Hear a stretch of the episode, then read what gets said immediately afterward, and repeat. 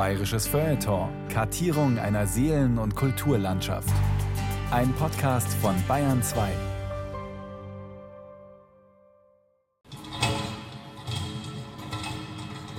Am 3. August 1767 kehrte Georg Angerer zu Enterbach von der Feldarbeit nach Hause zurück. Doch siehe, er betrat nicht sein Haus, sondern das der Ewigkeit. Denn als er nur noch wenige Schritte von seiner Behausung entfernt war, hat den Georg, wiewohl er mit einer Sense, die er über der Schulter trug, bewaffnet war, der Tod mit seiner noch schärferen Sense abgemäht und niedergeworfen. Der gute Tod aus bayerischen Sterbebüchern. Eine Sendung von und mit Carola Zinner.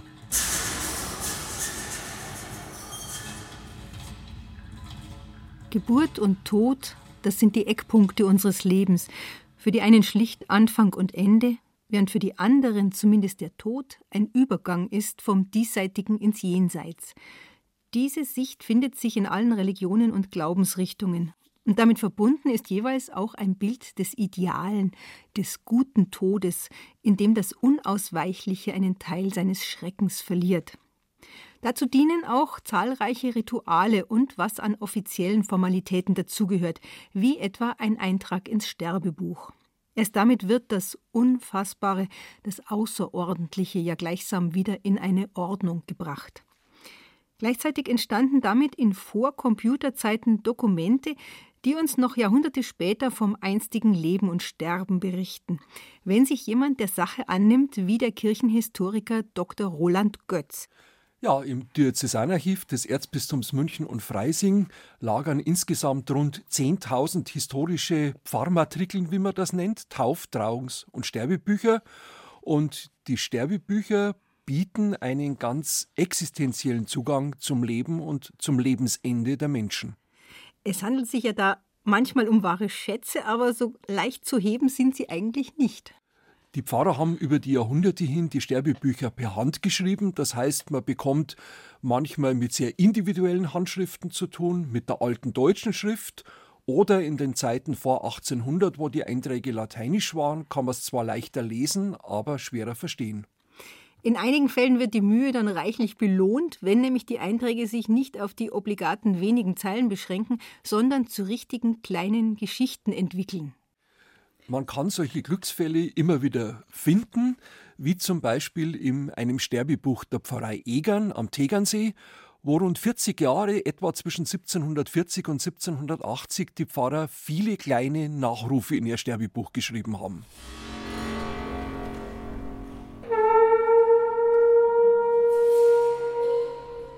Am 2. Januar 1751 wollte Gordian Erlacher, der Oberjäger unseres Klosters, Wild erlegen und ging selbst dem schlimmsten Wildtier in die Falle, dem Tod, der allen Sterblichen gegenüber gefühllos ist.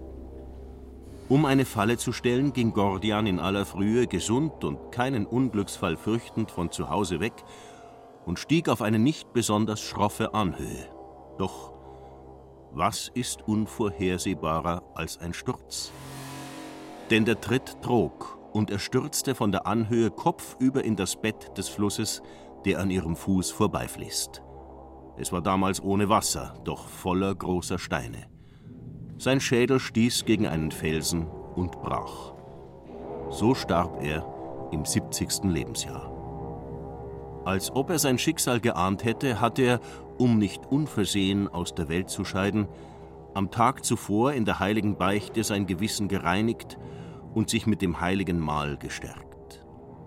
Der Leichnam lag auf dem Rücken, seine Hände waren auf der Brust in Form eines Kreuzes angeordnet, was Zeichen dafür ist, dass er seinen Geist mit Akten der Frömmigkeit glücklich gen Himmel gesandt hat. Am selben Tag wurde er von den Seinen gefunden und unter großem Zulauf auf unserem Friedhof begraben. Er war zwar des Schreibens unkundig, doch seinem äußerst lebendigen Gedächtnis hatte er wie einer geistigen Tafel alle Grenzen unserer Almen und Berge eingeschrieben. Jetzt kam in diesem Text das Wort unversehen vor. Das hat eine doppelte Bedeutung. Einerseits, dass es so plötzlich kommt, das Sterben, dass man sich nicht darauf vorbereiten kann. Und das andere, dass man auch nicht mit den Sakramenten, die die Kirche für die Sterbenden bereithält, versehen werden konnte, versorgt, ausgerüstet, ausgestattet, bestärkt, könnte man das dann deuten. Beim Jäger wirkt es jetzt ja fast so, als hätte man sich bemüht, das Ganze nachträglich noch zu so einer Art Happy End hinzudrehen, die zum Kreuz gelegten Hände und so weiter, das war offenbar wichtig. Man war dann beruhigt, dass er bewusst gestorben ist nach den Möglichkeiten, die er wohl noch hatte, vielleicht auch so ein allerletztes Stoßgebet zum Himmel geschickt hat und somit gerade eben nicht unversehens und plötzlich in die Ewigkeit eingegangen ist. Es gibt ja viele solcher Sterbebücher, wie kamen Sie dazu, sich ausgerechnet mit denen aus Egern zu befassen? Also wie viel gibt's? Haben Sie da mal geschaut? Von unseren 10.000 historischen Matrikelbüchern dürfte vielleicht so ein Viertel in Sterbebüchern bestehen, also eine ganz, ganz große Zahl. Ich muss dazu sagen, ich komme aus Tegernsee, bin dort geboren, auch immer noch wohnhaft und Egern ist die Nachbarpfarrei. Ich habe mich immer wieder mit der Geschichte der Pfarreien des Tegernseer Tals beschäftigt. Und wenn man in diesem Buch so ein bisschen blättert, dann fällt einem, wenn man schon viele Sterbebücher mit sehr kurzen Einträgen gesehen hat, auf, dass hier auffallend lange Einträge drinstehen. Und da ist ein wissbegieriger oder neugieriger Mensch wie ich doch schon einmal veranlasst, da genauer hinzuschauen. Und nach der ersten Entdeckung dieses besonderen Buches habe ich dann im Jahr 2011 wieder darauf zurückgegriffen, als die Pfarrei Tegernsee ein Jubiläum des ersten Kirchbaus, 900 Jahre St. Laurentius Egern, gefeiert hat. Und ich dachte mir, es wäre doch schön, den heutigen Egerner Pfarrerangehörigen einmal etwas vom Leben ihrer fernen Vorfahren zu erzählen. Und da sitzt dann ein Höss oder ein Strohschneider oder ein Hagen im Publikum und ich kann etwas von einem entfernten Familienangehörigen erzählen. Es gab einen Text, der hat, glaube ich, besondere Aufmerksamkeit erregt. Es geht um eine starke und in ihrem Lebenslauf ganz besondere Frau, die deswegen auch Anfechtungen erlebt hat, aber im Gegenzug vom Pfarrer mit einem Bombennachruf im Sterbebuch gewürdigt worden ist. Am 19. Juni 1770 starb im Herrn Theresia Gschwandler im 40. Lebensjahr, wiederholt mit allen Sakramenten der Sterbenden versehen.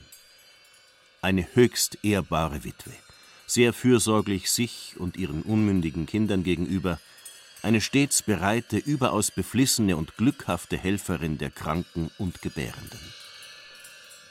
Doch blieb sie deshalb keineswegs verschont von Neidern, die sich nicht schämten, sie sogar der Hexerei zu beschuldigen. Sie half kranken Armen beiderlei Geschlechts ohne oder gegen geringe Bezahlung, bei Reichen ging sie über das Angemessene nicht hinaus, kam ihm nicht einmal nahe, so dass sie, nach dem Wort des Apostels, allen alles wurde. Und nicht ohne Schmerz staunen wir, dass uns in einer Frau ein Hippokrates entrissen wurde. Die Bitternisse eines widrigen Schicksals trug sie mit der Einstellung, die man von einem standhaften Mann erhoffen möchte, von der ich aber nicht weiß, ob man sie bei irgendeinem finden wird.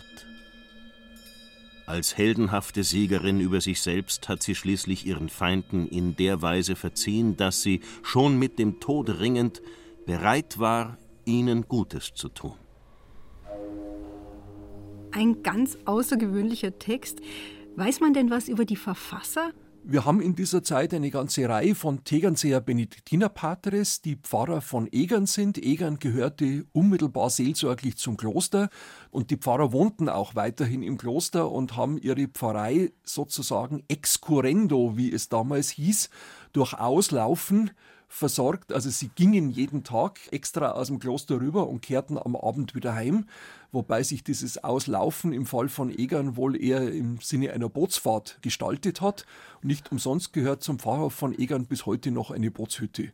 Ich kann Ihnen auch die Namen sagen. Nonosus Pemer, Benedikt Schwarz, Placidus Weinmann, Marian Bruckberger, Edmund Jung, Egid Auracher und Bonifaz Eigelsberger sieben Pfarrer, die in den gut 40 Jahren diese besonderen Einträge geschrieben haben. Anrührend ist, dass sich da eine Art Nachruf auf einen Mann findet, den keiner kannte. Es sind nicht bloß besonders herausgehobene Mitglieder der Pfarrgemeinde hier mit Nachrufen gewürdigt, sondern auch Leute, die eher am Rande der damaligen Dorfgesellschaft lebten, wie ein ehemaliger Soldat, der Unterschlupf in einem Bauernhof gefunden hatte und von dem man bezeichnenderweise nur den Vornamen, noch nicht einmal den Familiennamen kannte. Auch er bekommt einen Nachruf im Sterbebuch von Egern. Franziskus, 21. Juli 1764.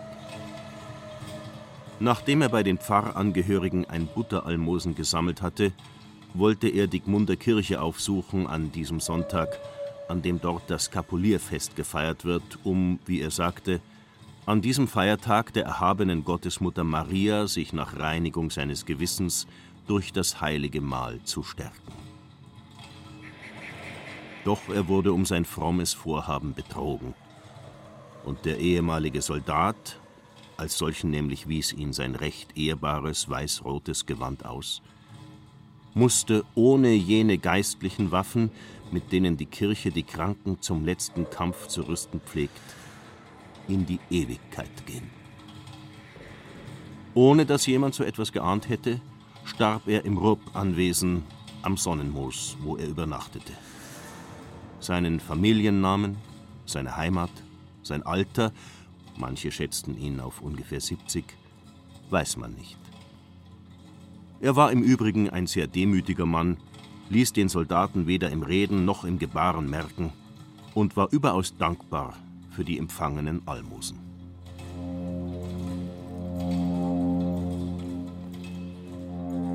Ein Text wie ein kleines Gemälde. Soldaten, auch das 18. Jahrhundert ist durchzogen von Kriegen, waren damals allesamt bezahlte Söldner, die nach ihrer Entlassung oft besitz- und heimatlos waren, außer es ist ihnen gelungen, sich noch ein kleines Vermögen zu erbeuten, rechtzeitig. Mit diesem Eintrag ins Sterbebuch ist zumindest einem von ihnen ein kleines Denkmal gesetzt. Sterbebücher sind eine gute Quelle für Historiker, denn dort finden auch Menschen Erwähnung, die sonst nirgends auftauchen. Der durchschnittliche Sterbeeintrag beschränkt sich ja auf sehr wenige Daten. Umso froher ist man, wenn man hier in Egern ein paar Sätze zumindest über das Leben und das Sterben von Menschen erfährt. Und es könnte sein, dass das auch ein Motiv für die Pfarrer von Egern war, Andenken zu erhalten an Menschen, über die man sonst kaum etwas über die Lebensdaten hinaus wissen würde. Am 23. Juli 1775 stirbt kaum geboren, das eheliche Söhnchen des kurfürstlichen Triftmeisters Lorenz Strohschneider, getauft von der Hebamme. Am selben 23. Juli und zur selben Stunde folgte dem Söhnchen die Mutter, Anna Strohschneider, kurfürstliche Triftmeisterin. Von Sinnen und von den Schmerzen der unglücklichen Geburt überwältigt und außer sich, mit der sakramentalen Lossprechung beschenkt und mit dem heiligen Öl gesalbt, betrat sie den Weg allen Fleisches und trug das Körperchen ihres Söhnchens, das sie in den Himmel vorausgeschickt hatte, in ihren Armen mit sich ins Grab. Gut so. Das Söhnchen tritt den verkürzten Weg zur ewigen Glückseligkeit an, um den Weg zu bahnen, auf dem die Mutter zur ewigen Heimat eilen möge, ohne mit dem Fuß anzustoßen. Sie lebte nicht mehr als 40 Jahre. Doch lebte sie genug, denn sie lebte gut genug und war ob ihres makellosen Lebenswandels für den Himmel reif. Mitten im Leben sind wir vom Tod umfangen. Das ist eine Erkenntnis, der man damals nicht ausweichen konnte. Das hohe Sterberisiko bei Entbindungen wie auch bei Krankheiten, da genügt ja schon eine Blinddarmentzündung oder ein vereiterter Kiefer. Die medizinischen Möglichkeiten waren im 18. Jahrhundert natürlich ungleich geringer als heute. Man möge ja mal nachdenken, ob man selber noch leben würde, wenn man unter den Verhältnissen des 18. Jahrhunderts leben müsste. Ich würde wahrscheinlich heute nicht mehr hier sitzen können. Es gab natürlich vor Ort einen Bader. In der Nähe des Klosters Tegernsee hatte man sicher auch die Möglichkeit, aus der Klosterapotheke zu einer Arznei zu kommen. Aber für viele Krankheiten, für viele Verletzungen waren die Möglichkeiten damals ausgesprochen eingeschränkt. Und es war dann oft auch absehbar, dass man eine Krankheit oder einen Unfall nicht mehr lange wird überleben können. Und so war es dann an der Zeit, seine Sache mit dem Himmel in Ordnung zu bringen und den Pfarrer zu rufen. Sofern man noch dafür Zeit hatte. Aufs Eis geht man kein zweites Mal, so lautet ein Sprichwort. Denn schon wer es einmal betreten hat, hat zweifellos erfahren, dass er nah am Sturz war. Einen Fall und einen verhängnisvollen dazu hätte vermieden, wenn er das Eis gemieden hätte, der Meister Johann Rudorfer beim Lampelbeck zu Rottach. Über das winterliche Eis des Sees fuhr er mit einer Schleife. Je selbstsicherer der Fahrer, desto unglücklicher für sich selbst. Es hätte keine Gefahr gehabt, wenn er den Ort zu vermeiden gewusst hätte, wo von unten eine verborgene Quelle aufstieg, weshalb er nicht zufrieren konnte. Davor gewarnt, kam er dennoch vom Weg ab. Das Verhängnis zog dorthin. Er wurde vom See verschluckt und trank aus ihm den Tod. Er zählte ab seiner Geburt 38 Jahre. Der Unfalltod ist ja immer eine Sensation. Man muss nur in die Zeitung schauen. Man kann sich aber vorstellen, wie das Ereignis damals, das hier so plastisch beschrieben ist, im Ort von Mund zu Mund ging. Und der Pfarrer hat es dann mit seinem Eintrag im Sterbebuch auch für die Nachwelt aufbewahrt. Was war denn früher alles gefährlich? Autounfälle gab es nicht, aber die hatten genug andere Sachen. Das Fahren mit den Fuhrwerken war immer gefährlich. Man konnte schlicht und einfach umwerfen oder es konnten die Pferde durchgehen, es konnte sich eine schwere Ladung lösen, selbstständig machen wenn man mit dem Boot über den See fuhr, was beim Tegernsee ja nahe liegt und viele Wege eigentlich abkürzt, war man in der Gefahr, dass ein plötzliches Unwetter auftritt. Und es war einfach so, Krankenpflege war Privatsache. Also man hatte eine Familie, die sich kümmerte und wenn die nicht da war, dann hat man eigentlich Pech gehabt. Einer der Texte im Sterbebuch erzählt noch von einer anderen Erkrankung, nämlich von einer psychischen Erkrankung. Es ist ein seltener Fall, wenn man in einem Sterbebuch oder hier wie in einem etwas ausführlicheren Eintrag ein Krankheitsbild geschildert bekommt, das man heute mit den Mitteln der Psychologie verstehen und deuten würde, das uns damals aber eingekleidet in eine Geschichte dämonischer Besessenheit beschrieben wird. Maria Prentlin in der Hütten, sonst in Achental gebürtig. Diesen Namen, geneigter Leser, übergehe nicht leichtfertig. Er ist der von derjenigen Maria, die durch ihr Wort und Beispiel sehr viele Seelen lehrte, unsere seligste Jungfrau möglichst in der Keuschheit nachzuahmen. Denn sie war Gründerin oder Urheberin des sogenannten Marianischen Bündnisses in Egern und auch dessen Wohltäterin. Was sie nämlich durch Arbeit und Schweiß erwarb, weihte sie Gott den Armen und der seligsten Jungfrau. Überlege, gütiger Leser, welchen Todes starb die, die so fromm lebte? Sie wurde von einem Dämon besessen, aber glaube mir, nicht zu ihrer, sondern vielmehr zu des Dämons Qual, des Dämons, der es sicherlich schwer ertrug, so viele Akte der Frömmigkeit sehen zu müssen, wie sie sie täglich beging.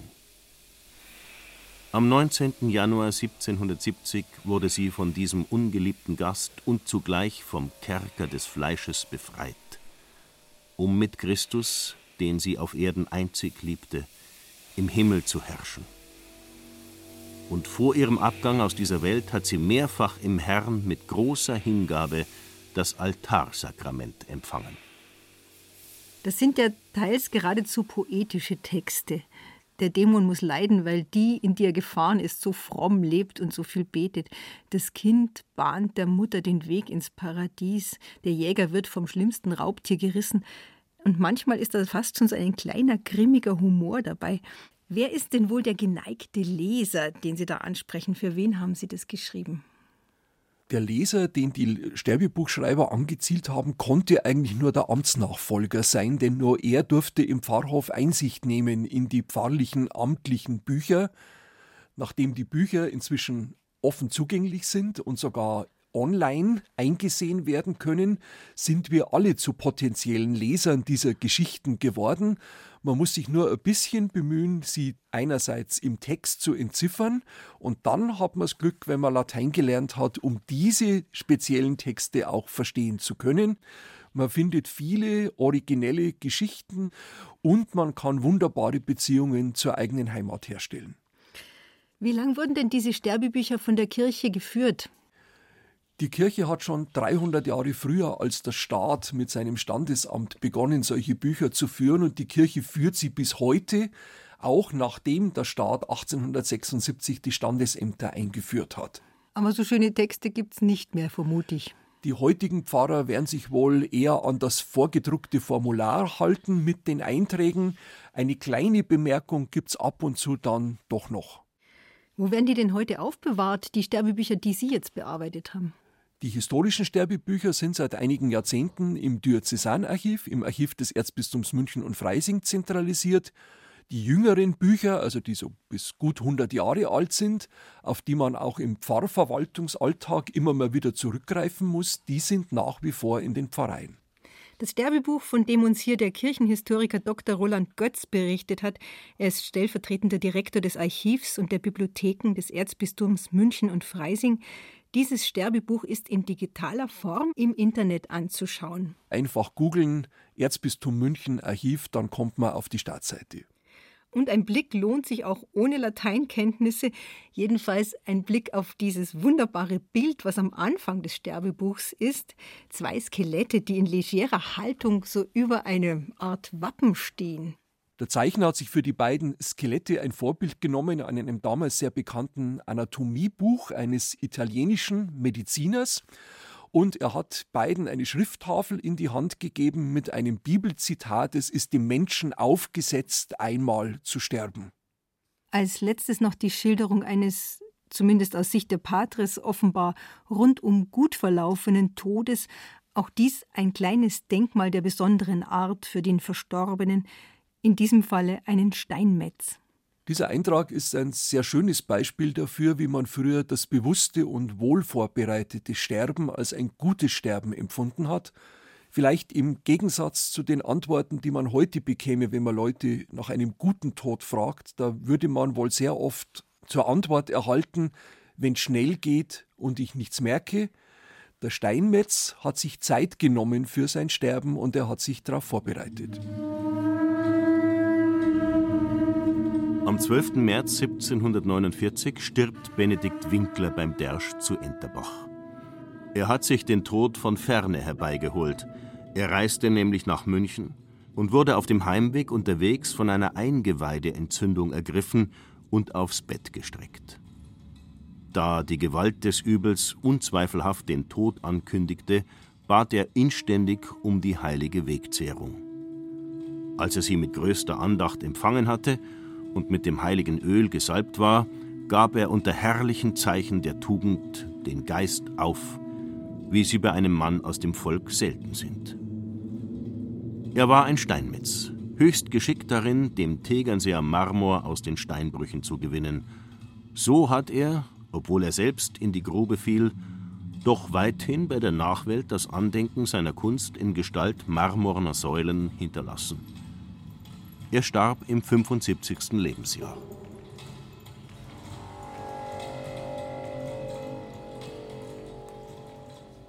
Der gute Tod aus bayerischen Sterbebüchern. Das war eine Sendung von und mit Carola Zinner. Die Zitate wurden gelesen von Udo Wachtfeitel. Klanggestaltung Fritz Mooshammer und Gerhard Laber. Auf Klangobjekten von Josef Bayer. Aufgenommen in der Studienkirche St. Joseph Burghausen. Ton und Technik Christiane Gerhäuser-Kamp. Eine Produktion des Bayerischen Rundfunks 2020.